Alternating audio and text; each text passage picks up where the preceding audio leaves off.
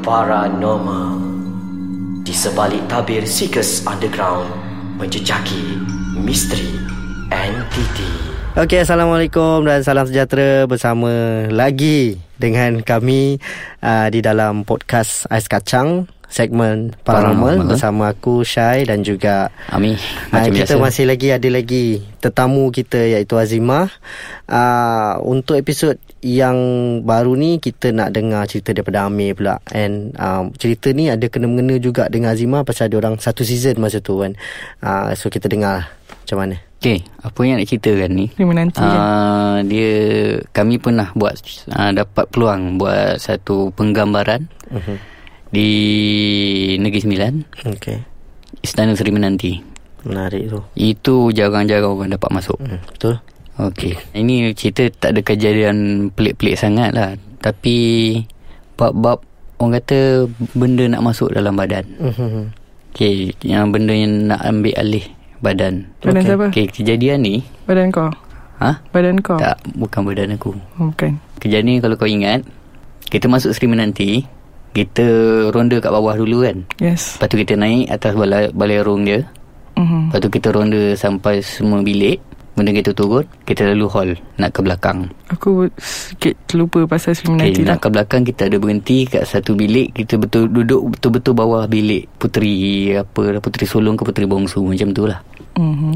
Kat situ ini nampak kejadian masa ni betul-betul Azimah berpaling. Oh, yes. Berpaling menghadap saya, menghadap aku. Mhm.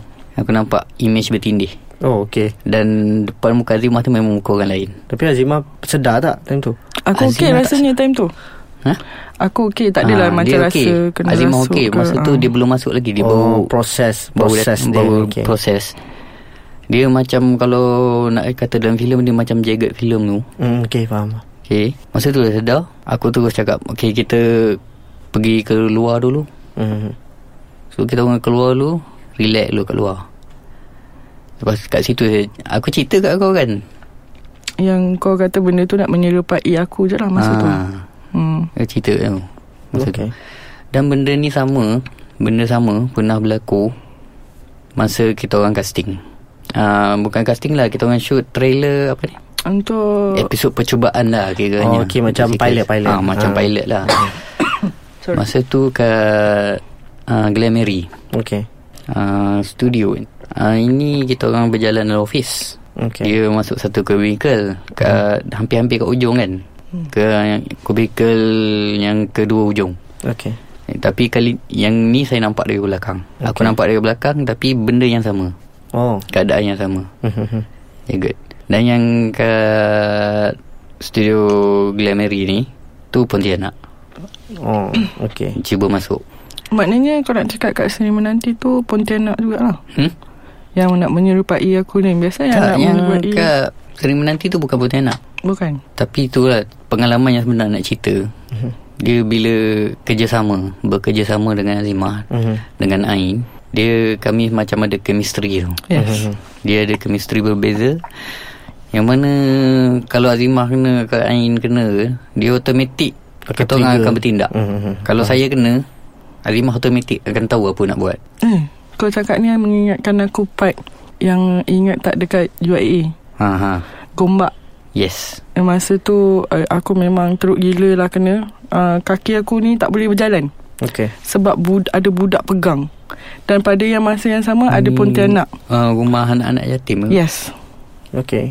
Dia menyerupai aku juga. Tapi memang lah Pontianak dia akan pilih aku untuk mungkin sebab rambut aku panjang kot masa tu.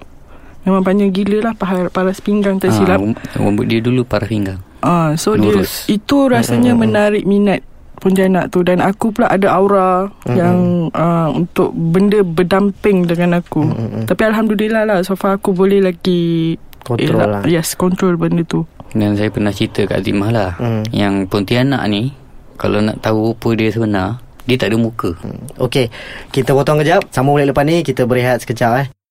Okey, kita bersambung lagi. Ah, kita nak sambung balik cerita Amir tadi yang dicerita pasal Pontianak. Sebenarnya tak ada muka. Hmm. Ha, kita dah dengar juga pasal apa banyak banyak orang dia menyimpan persepsi yang Pontianak ni dia cantik. Yes. Dia boleh Orang kata pun macam And bila kita percaya dia cantik Dia akan mengubah menjadi yang buruk kan Tapi Setiap orang dia ada kepercayaan dia sendiri Pasal setiap orang pernah ada pengalaman berjumpa dan ataupun terserempak dengan Pontianak cuma kita tak tahu sejauh mana kebenaran adakah dia jumpa tu Pontianak atau sekadar permainan perasaan dia so kita nak dengar cerita berdamai tadi kau sambung Okey. boleh ni Okey, jadi uh, itulah rasa beruntung juga lah dapat bekerja sama dengan Azimah dengan Ain kan. Sebab aku dapat rasa dapat peluang untuk lebih tahu pasal Pontianak. Mm-hmm. Kaji lebih mendalam orang kata. Dan selain daripada tak ada muka, memang muka dia putih, yang ada cuma mata. okey Mata pun putih. oh Okey. Uh, mulut bertaring ke apa tu kalau nak tengok dalam keadaan biasa memang tak ada. okey Dia tu apa asal dia. dia ada stage-stage dia yang dia akan Dia ada berubah stage, dia ada menjadi stage. Lepas tu- rupa yang kita takkan terfikir lah orang Ha, kata kan lepas tu ada satu satu lagi sifat pontianak yang aku dapat kaji sepanjang season 5 tu. Mhm.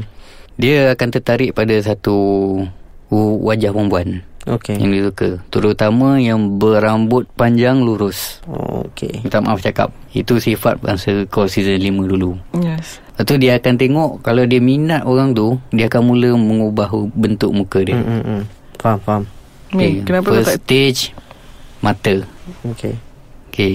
Mata maaf cakap lah. Mata memang mata orang kata mata galak macam Azimah ni. Mm, mm, mm. Itu yang dia minat. Satu. Kemudian Dia akan ubah mata dia, dia akan rupa kan berubah macam tu. Lepas tu lain-lain akan mengikut lah. Hmm, hmm, hmm. Sikit-sikit perubahan dia akan dia warp, dia warp, dia warp, dia warp. Sampai last-last dia akan betul-betul menyerupai orang yang dia nak tu. kenapa kau tak cakap aku cantik je dia nak menyerupai aku sebab cantik. Eh, Tapi- tapi, kenapa dia fokus mata ah? Kenapa mata sebab Dia orang kata mata ni sebenarnya dia kunci kepada segala s- rahsia sebenarnya. Tu lah dia, dia kalau ikutkan based based on my studies uh, apa nama sebenarnya tak kira apa jenis entiti pun sebenarnya mata ni adalah permulaan center point dia untuk bertukar, berubah ataupun macam nak merasuk kepada seseorang eh, dia akan mulakan dengan mata. Cuma ada setengah cerita yang aku sendiri dapat, diorang punya pengalaman ni bila dengar suara, diorang akan merasuk. Tapi bila aku study balik pasal benda tu and aku pernah mention benda ni di episod yang lepas, ni dia tergolong dalam subconscious mind juga. Pasal dia terlalu memikirkan pasal suara tu supaya dan tanpa dia sedar sebenarnya, dia separa sedar, dia dirasuk. Sebenarnya dia tak dirasuk pun. oh, Itu Hmm. okay. adalah permainan perasaan dia Pasal benda ni aku sendiri study dengan Amir And kita orang masih lagi study Untuk dapatkan orang kata apa The best conclusion Supaya kita orang boleh cerita dekat orang Supaya orang boleh faham kan Pasal benda Hmm. ni kadang-kadang Setiap orang dia ada Interpretasi dia yang berlainan kan Sebab kelalaian pun bermula dengan mata Ya betul juga. Okey, okey kau faham. hmm. Okey. Dan satu lagi bersama Azimah dengan Nain dulu. Uh-huh. Mhm. Sebab tadi Azimah ada cerita apa ni? Uh, rumah anak yatim. Yes, anak Kat yatim, Yale tu. rumah anak yatim. Kat situlah first-first aku dapat rasa pusaran vortex. Vortex Itu satu benda yang sangat menarik sebenarnya Bila kita Ha. dapat merasa benda tu Pasal tak semua lokasi kita dapat rasa Tak benda semua. tu Pasal dia uh, Macam orang kata apa Bila ada pelagaan Beberapa jenis tenaga yang kuat Akan berlakulah Proses vortex ni kan Ha. Dia macam pelik sikit lah sebenarnya Hmm. Aku pun first time dengar. tak, dia, dia dia macam pasal Mungkin uh, Dia, kita punya yang tu Azimah. Kita punya umur dalam Ingat siklus tak ni lah masa kat rumah anak yatim tu Mhm. ada satu uh, satu sekali kau aku Ain Mhm. Hmm. sampai kat satu ruang kosong. Mhm. Ruang macam ruang kosong lah, satu Hmm. bilik kosong. Kita duduk situ kita bercakap-cakap tiba-tiba ada pu- angin pusing. Ah, yes.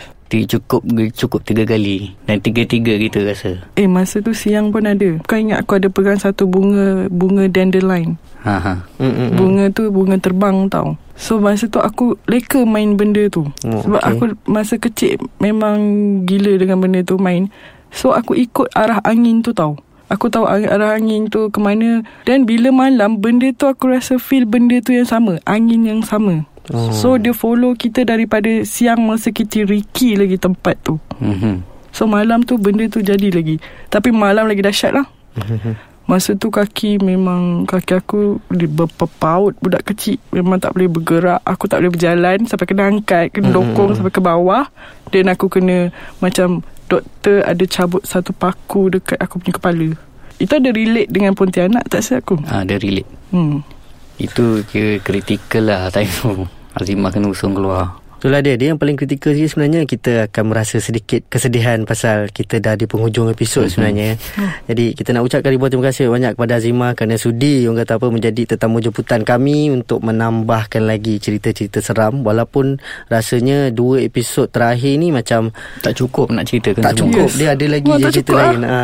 so insyaallah ha, dia terpulang kepada pendengar juga kalau pendengar support and orang kata apa boleh dengar kita naikkan lagi kita punya rating so insyaallah kita akan bersambung lagi kan mm. Hmm. jadi untuk sebarang pertanyaan sebarang komen dan juga segala apa cadangan boleh je komen dekat ruangan bawah ni terus je komen dan insyaallah kita orang akan jawab and kalau ada rezeki kita akan berjumpa lagi di podcast Ais Kacang segmen paranormal Dan Azimah kalau ada rezeki kami jemput Sudi-sudilah datang kan? InsyaAllah InsyaAllah Kita jumpa Anis sekali Ah, itulah insyaAllah Okey, kita tutup dulu kita punya episod kali ni Kita akan jumpa lagi insyaAllah di Masih akan datang masa akan datang Dalam Podcast, Podcast Ais Podcast Ais Kacang, Kacang. segmen Paranormal. Paranormal